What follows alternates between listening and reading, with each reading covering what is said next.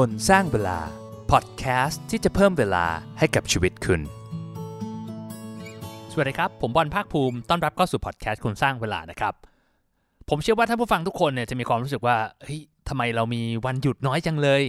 ใช้ยังไงก็ไม่เคยพอนะครับ เราอยากให้วันอาทิตย์เนี่ยมีสัก 5 วันต่อสัปดาห์นะ เรารู้สึกว่าวันหยุดมันมีคุณค่ามากๆ แต่ว่าน่าเสียดายสุดๆ ที่แบบเรากลับใช้เวลาวันหยุดไปอย่างไม่คุ้มค่าที่สุดเลย วันนี้ผมจะมาแชร์ไอเดียให้ฟังครับ ว่าเราจะใช้วันหยุดยังไงให้คุ้มค่าที่สุดนะ ก่อนจะเริ่มนะครับ ถ้าสำหรับคนที่ชอบคอนเทนต์ของคนสร้างเวลานะ แล้วอยากจะช่วยติดตามช่วยสนับสนุนนะครับ ก็รบกวนช่วยกด subscribe กดติดตามในช่องทางที่ท่านรับฟังอยู่รวมถึงไปกดไลค์ในเพจคนสร้างเวลา รวมถึงจอยกรุ๊ปคนสร้างเวลาได้ ก็ดูในรายละเอียดได้ในโชว์โน้ตนะครับ เอาละครับไปฟังกันเลย วันหยุดมีน้อยใช้สอยยังไงให้คุ้มค่า กับ 5 เทคนิคใช้วันหยุดยังไงให้คุ้มค่าที่สุด เทคนิคใช้วันหยุดให้คุ้มค่าข้อที่1นงนะครับคือเราต้องวางแผนให้ดีครับ ผมอยากจะบอกว่าคนส่วนมากในเวลาถึงวันหยุดแล้วเนี่ยมักจะปล่อยปล่อยไปอะ่ะคือเดี๋ยวค่อยว่ากันอีกทีนึง เวลามีคนมาถามเราว่าเฮ้ยเสาร์อาทิตย์นี้มีแผนทำอะไรบ้าง เราก็จะบอกว่าเออยังไม่มีแผนอะไร อยู่บ้านกะว่าอยู่บ้านเฉยๆพักผ่อน พอเราคิดแบบเนี้ยมันก็จะกลายเป็นว่าเราก็จะใช้เวลาอย่างไม่คุ้มค่า เราก็จะตื่นสายทำโน่นทำนี่ทีหนึ่งคือไม่ได้เป็นสิ่งที่เราอยากจะทำจริง ๆ รู้ตัวอีกทีก็เย็นวันอาทิตย์แล้วนะกลายเป็นว่าเอ้ยเอาเสาร์อาทิตย์เราหายไปไหนหมดนะการวางแผนจึงเป็นเรื่องจำเป็นมากๆนะครับ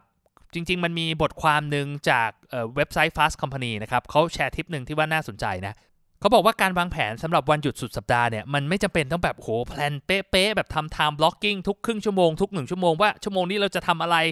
ไม่ไม่ต้องแบบนั้นมันจะเครียดเกินไป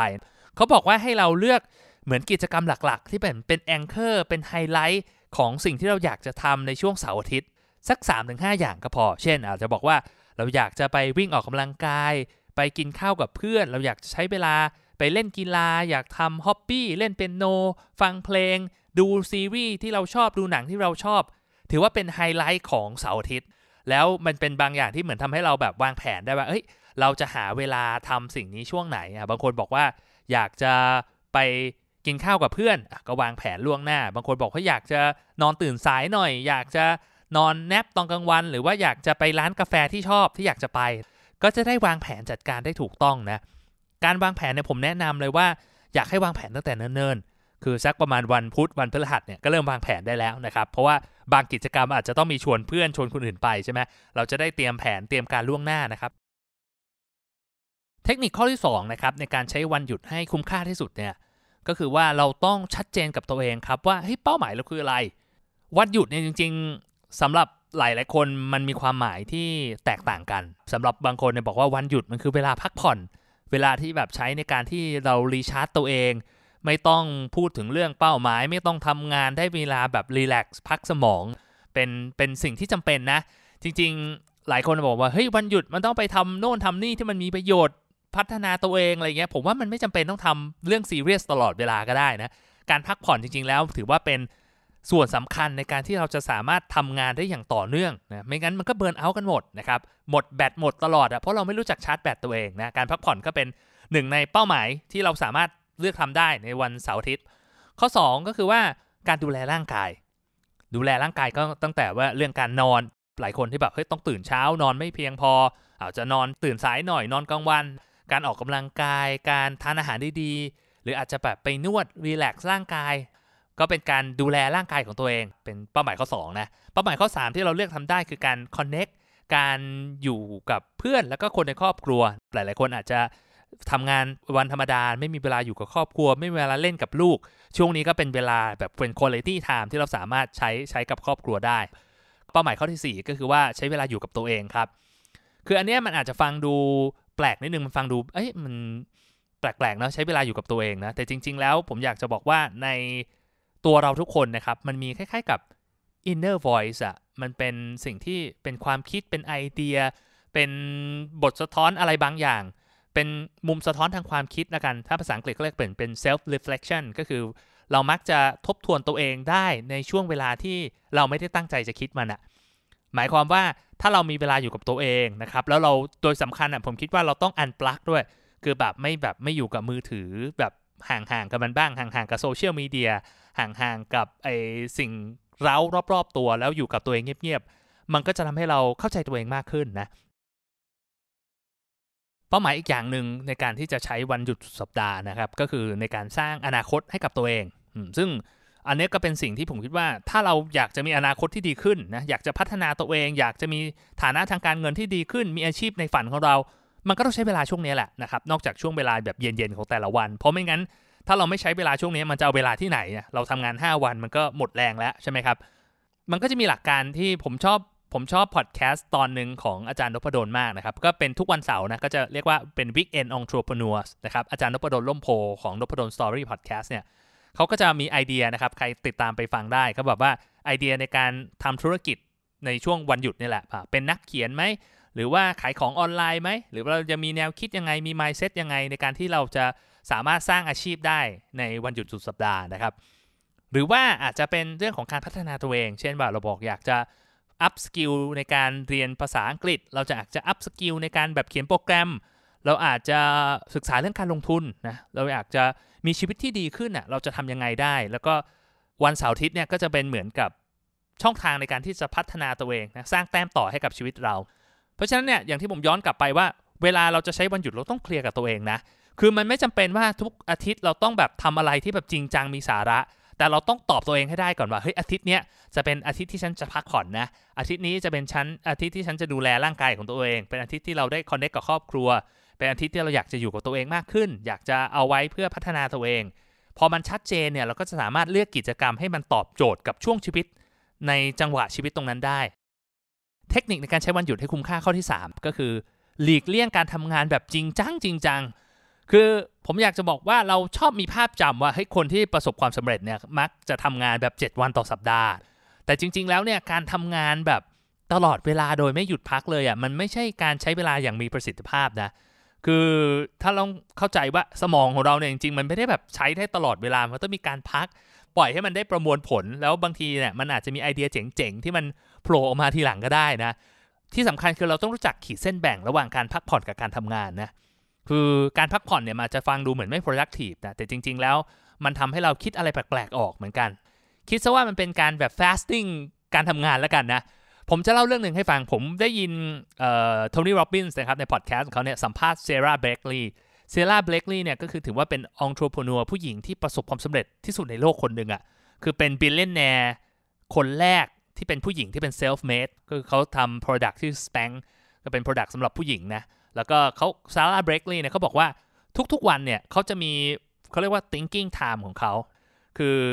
บ้านของซาร่ากับออฟฟิศอยู่ใกล้กันมาก แค่ขับรถ 5 นาทีก็ถึงแล้ว แต่ว่าเซราเนี่ยซาร่าเนี่ยเขาก็จะแบบขับรถแบบวนไปวนมารอบๆเมือง วันละหนึ่งชั่วโมงไอ้วันละหนึ่งชั่วโมงเนี่ยก็เพราะว่าเขาจะได้มีเวลาในการที่จะคิดทบทวนต่างๆ ก็แบบบางทีก็จะมีไอเดียในการประชุมออกมา มันก็จะมีไอเดียในการทำธุรกิจใหม่ๆออกมา ถึงแม้ว่าไอสิ่งที่ซาร่าทำเนี่ยมันไม่ใช่วันเสาร์อาทิตย์นะ แต่ผมจะบอกว่าเนี่ยการขีดเส้นแบ่งของการที่แบบเฮ้ยมีเวลาอยู่เฉยๆ โดยที่ไม่ทำอะไรเลยเนี่ย มันเป็นสิ่งที่มันมีประโยชน์มากๆ มันทำให้เรารู้สึกว่าเฮ้ยเราได้เราได้แบบพักผ่อนเราได้รีแลกซ์แล้วบางครั้งไอเดียต่างๆ มันก็มันก็ตามมาเองนะ อย่างผมเองเนี่ยบอกตรงๆว่าผมก็มีปัญหานะ เรื่องการแบบการแบ่งเส้นขั้นระหว่างการทำงานกับวันหยุดนะครับ เพราะว่าผมเองก็มีกิจกรรมที่ทำหลายอย่าง แล้วเวลาที่มีเนี่ยก็อยากจะไปทุ่มเทให้กับมัน ตลอดนะบางทีแบบเฮ้ยเราใช้เวลากับครอบครัว แต่เราก็ยังมีพอดแคสต์ที่จะทำแล้วก็มีเรื่องการลงทุนที่บางทีมันก็หยุดที่จะคิดถึงมันไม่ได้นะแต่พอมีอยู่ครั้งหนึ่งที่ผมพยายามที่จะจะตั้งใจเลยว่าเฮ้ยวันนี้ฉันจะหยุดฉันจะแบบไม่ไม่ทำงานแล้วเป็นวันศุกร์ด้วยนะเพราะว่าผมเองก็ไม่ได้หยุดตามตารางคนอื่นเขานะครับอย่างวันศุกร์เนี่ยผมตั้งใจวันนั้นแบบตั้งใจว่าเฮ้ยจะไม่ยุ่งเรื่องงานเด็ดขาด ถ้าไม่จำเป็นถ้าไม่ได้มีงานเข้ามีอะไรเร่งด่วนเนี่ยเราจะไม่ทำงาน เราจะไม่วิเคราะห์หุ้นเราไม่จะไม่ทำพอดแคสต์ แต่กลายเป็นว่าวันนั้นเป็นวันที่ productive ที่สุดวันหนึ่งเลย คือผมไม่ได้ตั้งใจนะ แต่ว่าการที่แบบเฮ้ยเราไปเดินเล่นไปกินข้าวร้านใหม่ ๆ เราไปเดินเล่นร้านหนังสือเรากลับได้ไอเดีย เยอะแยะไปหมดเลยที่จะมาต่อยอดธุรกิจต่อยอดเรื่องการลงทุนของเราได้นะแต่สมมติว่าถ้าเรารู้สึกว่าเฮ้ยเราต้องทำงานจริงงานมันเยอะมันไม่ไหวแล้วก็ต้องขีดเส้นแบ่งให้กับมันนะครับ เช่นว่าแบบเฮ้ยวันวันเสาร์สมมติถ้ามันไม่ไหวก็ทำวันเสาร์วันอาทิตย์ก็อย่างน้อยก็ขอพักสักวันหนึ่ง หรือว่าเราอาจจะแบบทำงานครึ่งวันเช้าอะแล้วครึ่งวันบ่ายก็เราได้พักจริง ๆ นะครับ ก็ลองดูมันก็อาจจะมีงานบางอย่างนะ ที่อาจจะเหมาะกับการทำช่วงเสาร์อาทิตย์ผมเองช่วงเสาร์อาทิตย์เนี่ยก็จะไปทำเรื่องของการ planning การวางแผนสำหรับสัปดาห์หน้า การทบทวนเป้าหมาย ทบทวนผลงานในอาทิตย์ที่ผ่านมา จะได้วางแผนให้ถูกต้องนะครับ งานพวกนี้ก็สามารถทำได้มันก็ทำให้เราแบบอาทิตย์หน้าเราก็จะเหมือน productive มากขึ้น เริ่มต้นได้ได้ดีขึ้น หลักในการใช้วัตถุที่คุ้มค่าข้อที่ 4 ก็คือพยายามทำอะไรให้มันแปลกใหม่ออกนอกกรอบเดิมๆบ้าง คือด้วยชีวิตของเราเนี่ยผมเชื่อว่าหลายๆคนทำงานเนี่ยมันก็จะมีรูทีน มีกิจวัตรในการทำงานที่มันซ้ำๆเดิม การทำกิจกรรมที่มันออกนอกกรอบไปบ้างเนี่ยมันจะทำให้เราเหมือนรู้สึกชีวิตมันมีสีสันมันมีความหลากหลายบ้าง สมมติเราทำงานออฟฟิศเช้าวันจันทร์ถึงวันศุกร์ใช่ไหมวันเสาร์เราอาจจะชวนเพื่อนไปปีนเขาเออชวนเพื่อนไป ดำน้ำอะไรอย่างเงี้ยหรือทำกิจกรรมที่มันใหม่ ๆ ที่แบบเฮ้ยมันทำให้เราได้ค้นพบ experience ได้ค้นพบประสบการณ์ใหม่ ๆ ในชีวิตของเรานะอาจจะเป็นกิจกรรมใหม่ ๆ อาจจะเป็นสถานที่ใหม่ ๆ ไปทานข้าวไปดื่มกาแฟ ไปนัดเจอเพื่อนในสถานที่ที่ไม่เคยไป หรือว่าอาจจะเป็นอะไรที่แบบง่าย ๆ ก็ได้เช่นแบบอาจจะแบบไปปั่นจักรยาน หรือวิ่งในสวนแถวบ้านที่เรายังไม่เคยไปนะครับก็ไอกิจกรรมง่ายๆ เหล่านี้มันจะสร้างเหมือนมีมิติใหม่ ๆ เรารู้สึกว่าแบบเฮ้ย มันใช้ชีวิตที่มันนอกเหนือจากกรอบชีวิตเดิมๆนะเราสึกว่าเฮ้ยมันมันน่าจดจำกว่า มันมีอะไรให้เพื่อนเล่าให้เพื่อนฟังได้เวลาเจอกันวันจันทร์นะครับ แล้วมันทาให้รู้สึกแบบชีวิตเรามีสีสันมากขึ้น ทวนนะครับก็ 4 ข้อนะก็คือเทคนิคก็คือว่าข้อแรกคือเราต้องวางแผนให้ดีนะครับ อย่าปล่อยให้มันไปเรื่อยๆ โดยที่แบบไม่มีการวางแผนนะ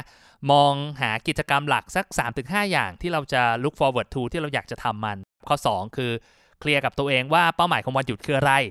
นะไม่ว่าเราจะพักผ่อนดูแลร่างกายอยู่กับตัวเอง หรือทำเพื่ออนาคตของเราพัฒนาตัวเอง ข้อ 3 หลีกเลี่ยงการทำงานที่จริงจัง คือมีเส้นแบ่งให้มันชัดเจน ว่าอะไรคืองานอะไรคือการพักผ่อนนะมันจะช่วยให้เราแบบคิดอะไรใหม่ๆ ได้เยอะขึ้น แล้วก็รวมถึงข้อ 4 คือพยายามอะไรที่ทำอะไรที่มันแปลกใหม่ ออกจากกรอบออกจากวงจรชีวิตเดิมๆหรือถ้าเรารู้สึกว่าเฮ้ยชีวิตเราแบบไม่ไหวแล้วเรารอวันศุกร์ไม่ไหวนะครับผมก็จะมีเทคนิคหนึ่งที่แนะนำให้นะ มันจะมีไอเดียที่เรียกว่าแบบเป็น mini weekend หรือว่าเป็นเขาเรียกว่าเป็นวันหยุดย่อยๆอ่ะคือบางทีเราอาจจะไม่ต้องรอจนถึงวันศุกร์ก็ได้นะอาจจะเป็นวันพุธวันอังคารวันพฤหัสอะไรพวกเนี้ยเราอาจจะทำกิจกรรมบางอย่างที่มันทำให้เรารู้สึกแบบให้ได้ recharge ตัวเองเราอาจจะไปนวด เราอาจจะดูซีรีส์เราอาจจะนัดเพื่อนกินข้าว หรือว่าไปวิ่งออกกำลังกายอะไรพวกนี้นะครับมันเป็นการที่เหมือนกับเอาทำลายความเครียดที่มันสะสมอยู่ในร่างกายของเรานะทำให้แบบรีชาร์จตัวเอง มันก็จะช่วยได้ ทำให้เรามีคุณภาพชีวิตระหว่างสัปดาห์ได้ดีขึ้นนะครับ ไม่ต้องแบบโหเริ่มวันจันทร์แบบเฟรชเลยวันศุกร์นี่คือแบบแบบซอมบี้นะครับคือถ้าเราเป็นอย่างนั้นเนี่ยก็ลองหากิจกรรมที่มันแทรกระหว่างสัปดาห์ อาจจะอาทิตย์หนึ่งสองครั้งก็ได้ที่มันจะช่วยรีชาร์จตัวเราเองได้ ก็สุดท้ายแล้วนะ ผมอยากจะบอกว่า